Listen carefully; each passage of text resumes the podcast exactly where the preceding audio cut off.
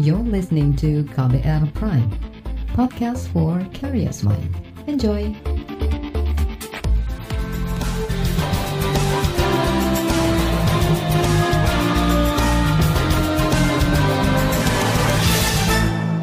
Disiarkan langsung dari studio KBR di Jakarta, inilah KBR Sore, edisi 6 April 2021.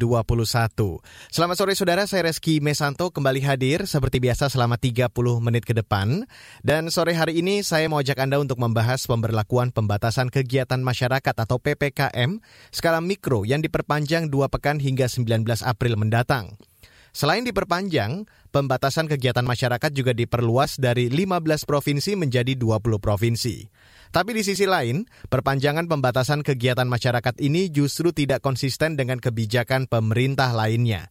Misalnya, baru-baru ini, pemerintah mengizinkan kegiatan salat rawih selama Ramadan di masjid atau musola. Padahal ini bisa berpotensi menimbulkan klaster baru penularan virus COVID-19. Apa pemerintah tidak konsisten dan mengapa begitu? Kita akan bahas di KBR sore. Saudara, Komite Penanganan COVID-19 dan Pemulihan Ekonomi Nasional pekan ini memperpanjang pembatasan kegiatan masyarakat skala mikro selama dua pekan. Ini merupakan perpanjangan kelima sejak pertama kali awal Januari lalu. Ketua Komite Penanganan COVID-19 Nasional Erlangga Hartarto mengatakan, PPKM skala mikro juga diperluas dari 15 provinsi menjadi 20 provinsi. Tambahan provinsi adalah Kalimantan Utara, Aceh, Sumatera Selatan, Riau, dan Papua. Erlangga Hartarto menjelaskan perpanjangan PPKM Mikro bertujuan untuk terus mengendalikan laju penyebaran COVID-19. Ia mencontohkan jika sebelumnya zona merah di tingkat RT ditetapkan bila ada lebih dari 10 rumah terinfeksi COVID-19, maka sekarang diperkecil menjadi lebih dari 5 rumah. Begitu juga dengan zona kuning, oranye, dan hijau. Kalau dilihat dari PPKM Mikro dalam beberapa minggu terakhir ini, baik kasus aktif, kasus kesembuhan maupun kasus fatality rate sudah mengalami penurunan. Dan kalau kita lihat dari 15 provinsi yang melakukan PPKM, hampir seluruh provinsi mengalami penurunan, kecuali Banten. Banten yang terjadi penaikan dan karena memang Banten semula hanya Nanggrang Raya, sekarang sudah seluruh provinsi dan Banten kemarin juga dilakukan testing secara masif. Di samping itu juga memang karena baru mengikuti secara keseluruhan maka Banten masih ada naik. Nah kemudian pemerintah memperbesar provinsi yang ikut PPKM dengan data yang ada baik itu terkait dengan kasus sembuh, meninggal, aktif, kemudian total kumulatif kasus maka pemerintah menambahkan lima daerah lagi yaitu Kalimantan Utara, Aceh, Sumatera Selatan, Riau, dan Papua. Sehingga secara keseluruhan yang ikut PPKM ada 20 provinsi itu untuk periode tanggal 6 sampai dengan 19 April. Dan pemerintah telah menambahkan dan memperpanjang PPKM tahap berikutnya atau tahap kelima untuk dua minggu ke depan. Dan selanjutnya pemerintah juga akan e, memperkecil jaring di desa, di RT dan RW. Kalau semula zona merahnya lebih dari 10 rumah, pemerintah sekarang memperkecil di, di bawah di atas 5 rumah itu merah, kemudian zona oranyenya 3 sampai 5 rumah, zona kuningnya 1 sampai 2 rumah dan tidak ada kasusnya dalam satu rumah ataupun tidak ada kasus kurang kurang dari satu rumah itu berarti hijau. Itu tadi Ketua Komite Penanganan COVID-19 dan Pemulihan Ekonomi Nasional Erlangga Hartarto. Selama perpanjangan PPKM Mikro, kegiatan yang diperbolehkan masih tetap sama dengan sebelumnya. Kegiatan kantor dibatasi hanya 50 persen pekerja, sedangkan 50 persen lainnya bekerja di rumah. Sedangkan kegiatan belajar mengajar dilakukan secara daring dan luring, serta untuk perguruan tinggi akan dibuka secara bertahap. Sektor esensial seperti kesehatan, pangan, perbankan, dan lainnya dibuka 100 persen. Kegiatan restoran dibatasi 50 persen kapasitas untuk makan di tempat. Begitu pula dengan rumah ibadah dan fasilitas umum yang juga dibuka dengan kapasitas sebanyak 50 persen. Pusat perbelanjaan diizinkan buka hingga pukul 9 malam dengan penerapan protokol kesehatan ketat. Sedangkan kegiatan seni budaya yang dapat menimbulkan kerumunan diizinkan dengan batasan 25 persen dari kapasitas. Saudara Menteri Kesehatan Budi Gunadi Sadikin mengingatkan masyarakat untuk tertib melaksanakan PPKM Mikro demi menekan laju penularan virus corona, termasuk menjaga diri saat momen-momen libur panjang tiba. Momentumnya sudah sangat bagus. Dengan adanya PPKM Mikro, kasus menurun, masuk rumah sakit menurun, yang wafat menurun, ditambah dengan vaksinasi juga programnya kombinasi yang baik, tolong kita jaga jangan sampai ada liburan panjang yang selalu terbukti secara empiris meningkatkan 30 sampai 50 persen. Bahkan ada beberapa saat sampai 100 persen. Itu kita hindari. Sehingga rakyat tidak merasa letih. Kalau kemudian kasusnya naik lagi, kemudian kita harus mengerem kegiatan. Lebih baik kita perlahan-lahan membuka dan kita menggunakan protokol kesehatan yang ada di PPKM Mikro karena itu sudah terbukti bisa menjaga laju penularan seperti saat ini. Jangan lupa untuk selalu memakai masker, mencuci tangan, menjaga jarak, dan semoga kasus penularan COVID-19 terus bisa kita kendalikan. Itu tadi Menteri Kesehatan Budi Gunadi Sadikin. Dan saudara selanjutnya akan kami hadirkan laporan khas KBR mengenai masih tingginya angka COVID-19 di Banten meski sudah empat kali memperlakukan pembatasan kegiatan masyarakat skala mikro. Selengkapnya sesaat lagi, tetaplah di KBR Sore. You're listening to KBR Pride, podcast for curious mind. Enjoy!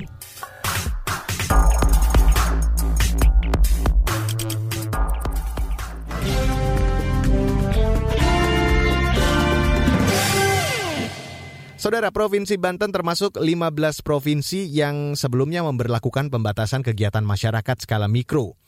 Namun meski sudah diperpanjang beberapa kali, angka penyebaran COVID-19 di provinsi ini masih cukup tinggi.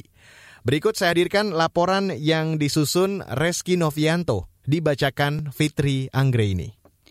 Saudara, pelaksanaan PPKM skala mikro diperpanjang dan diperluas. Dari semula 15 provinsi kini ditambah 5 provinsi, yakni Papua, Kalimantan Utara, Aceh, Sumatera Selatan, dan Riau. Ketua Komite Penanganan COVID-19 dan Pemulihan Ekonomi Nasional KPCPEN Airlangga Hartarto mengklaim perkembangan kasus aktif virus corona di Indonesia relatif lebih baik ketimbang kasus aktif COVID-19 global yakni 7,16 persen di dalam negeri, sementara global lebih dari 17 persen. Angka kesembuhan nasional diklaim juga lebih baik ketimbang global, yakni mencapai 89 persen lebih, sedangkan angka global sekira 80-an persen. Namun angka kematian akibat COVID-19 di Indonesia lebih tinggi dari global.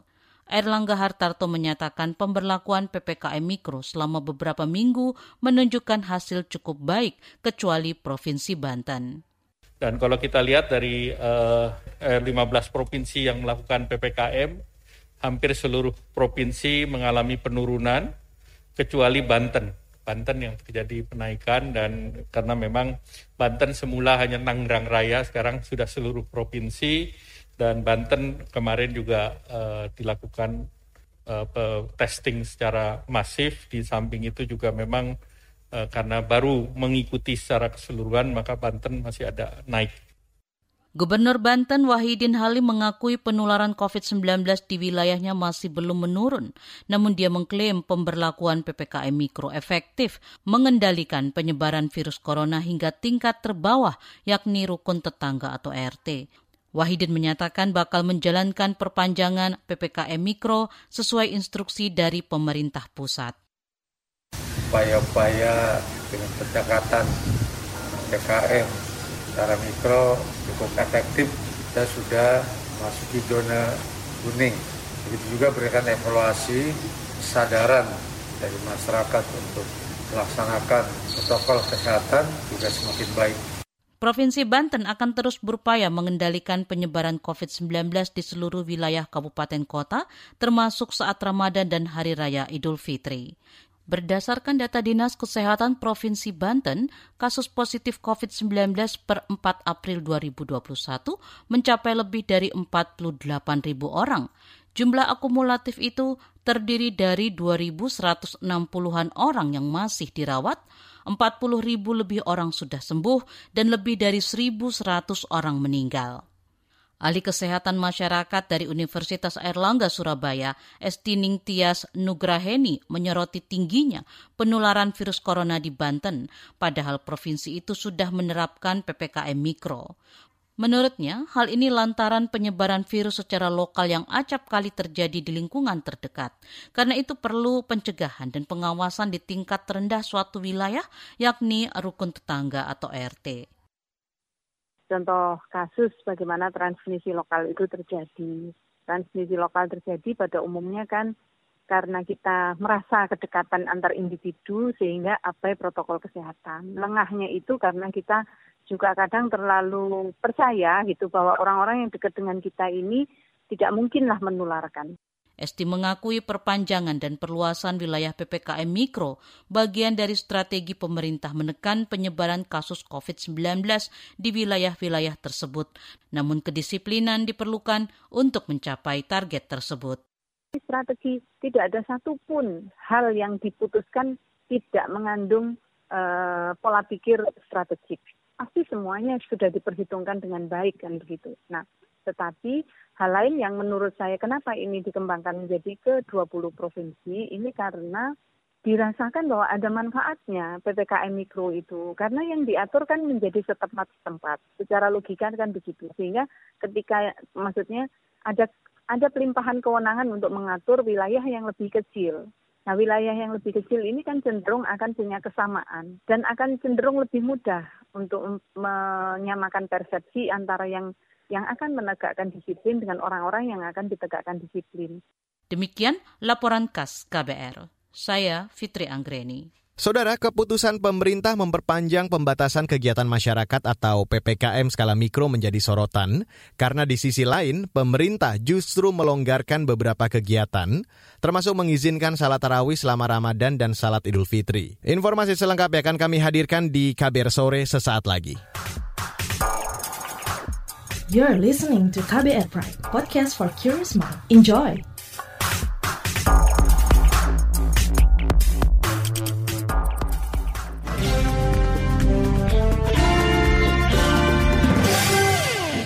Terima kasih saudara Anda masih bergabung di KBR sore hari ini 6 April 2021. Saudara, pemerintah mengizinkan salat tarawih dan salat idul fitri berjamaah di tempat ibadah meski masih dalam suasana pandemi COVID-19.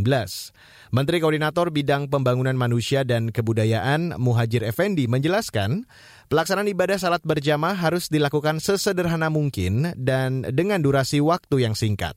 Uh, khusus mengenai kegiatan ibadah selama Ramadan dan ibadah Idul Fitri, yaitu sholat tarweh, dan sholat idul fitri pada dasarnya diperkenankan atau dibolehkan. Yang harus dipatuhi adalah protokol harus tetap protokol kesehatan harus dilaksanakan dengan ya, sangat ketat. Kemudian jamaahnya boleh di luar rumah, tapi dengan catatan harus terbatas pada komunitas. Jadi di lingkup komunitas di mana para jamaahnya memang sudah dikenali satu sama lain sehingga jamaah di, dari luar mohon supaya tidak diizinkan. Begitu juga dalam melaksanakan sholat e, berjamaah ini diupayakan untuk dibuat sesimpel mungkin sehingga tidak e, waktunya tidak berkepanjangan, tidak terlalu panjang mengingat dalam kondisi masih darurat ini. Kemudian mengenai sholat Idul Fitri sama, jadi diizinkan untuk melaksanakan sholat di luar rumah, tetapi e, jamaahnya harus bersifat komunitas, yaitu dikenal satu sama lain, dan juga diupayakan untuk mematuhi protokol yang sangat ketat, dan juga supaya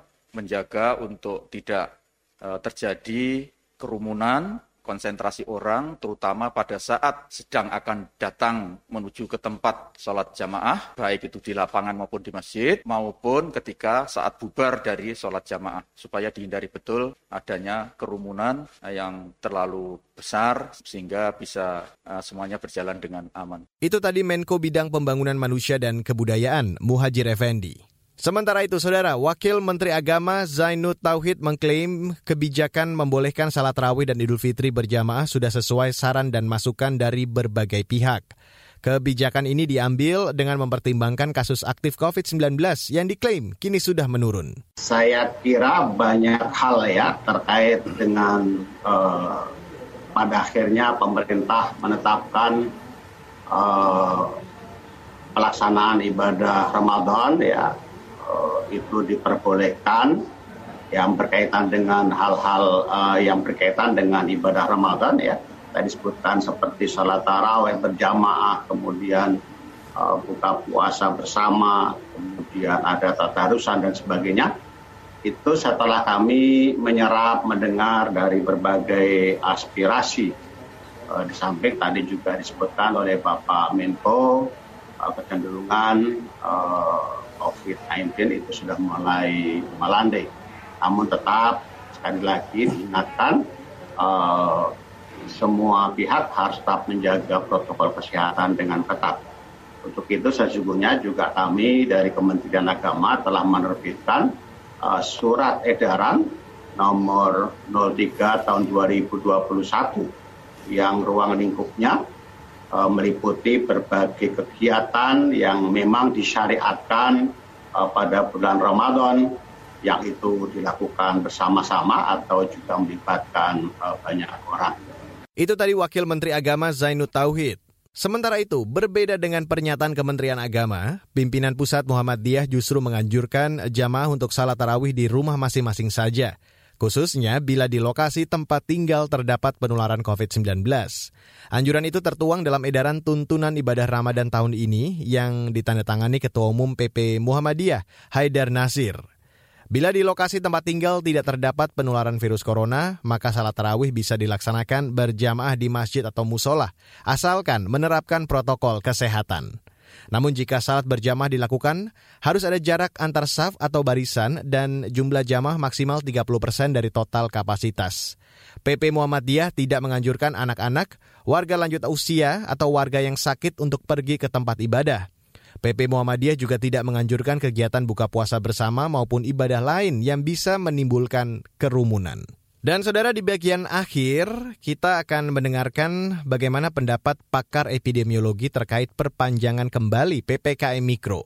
Sesaat lagi, tetaplah di KBR Sore. You're listening to KBR Pride, podcast for curious mind. Enjoy!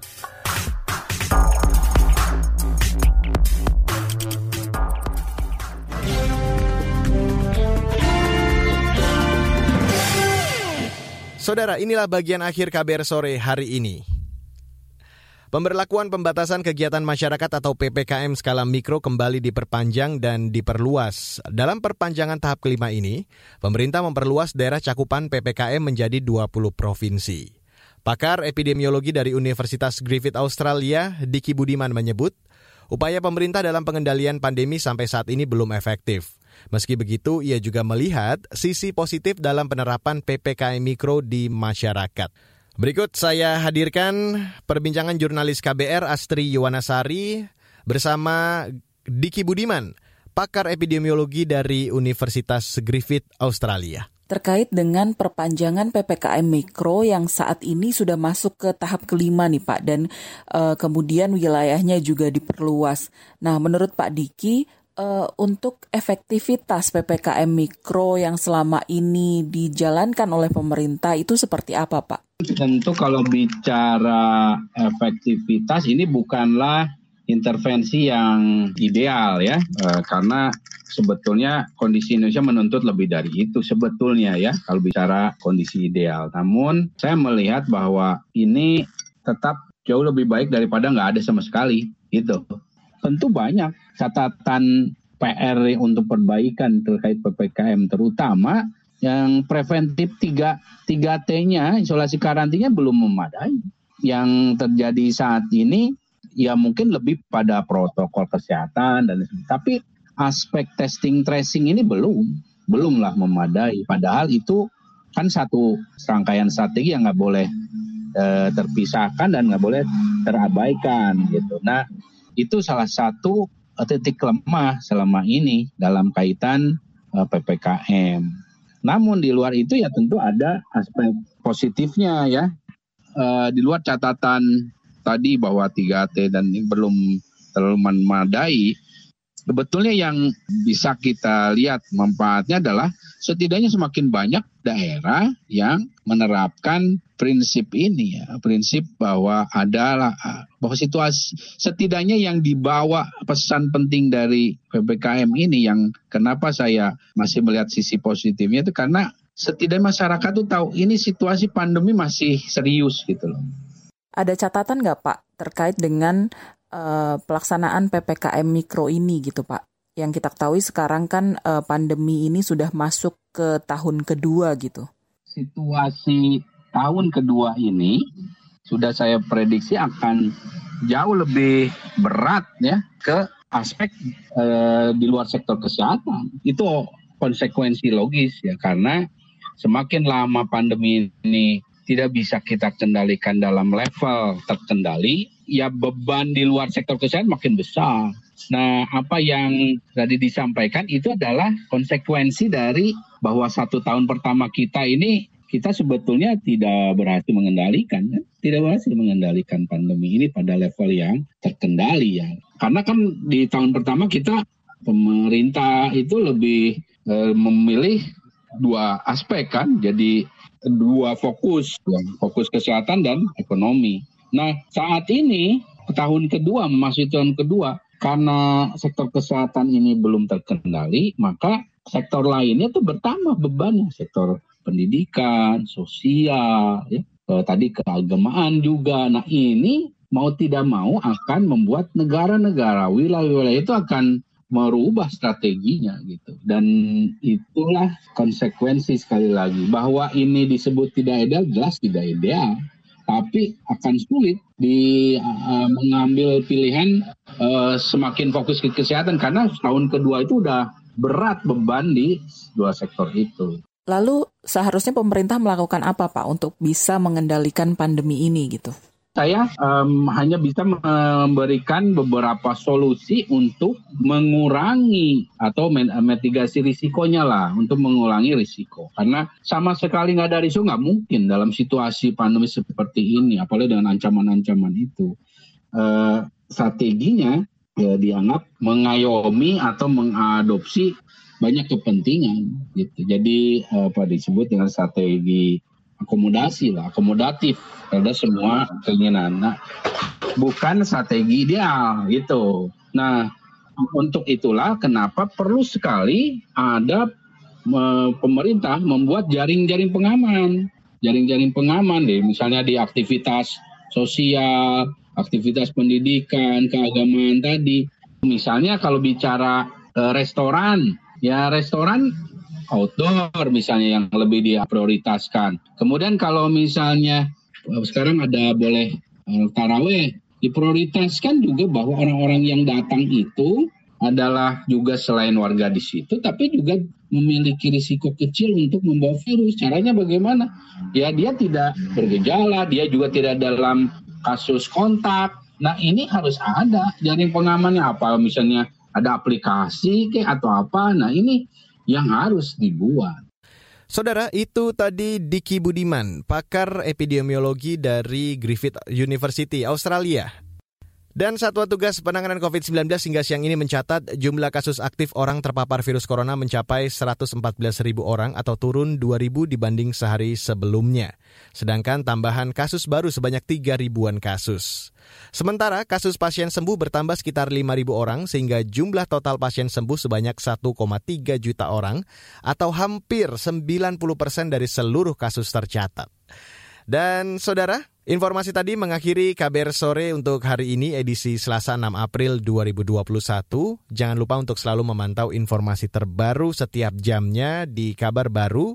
Anda juga bisa mengunjungi website kami di kbr.id, Twitter kami di account at berita KBR, dan untuk Anda yang tertinggal KBR sore ataupun buletin pagi hari ini, Anda kembali bisa mendengarkan di KBR Prime, Spotify, atau platform mendengarkan podcast lainnya.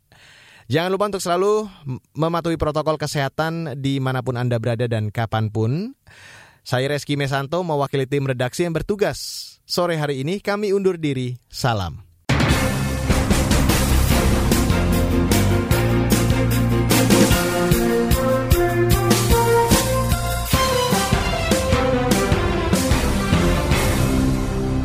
KBR Prime, cara asik mendengar berita. KBR Prime podcast for curious mind.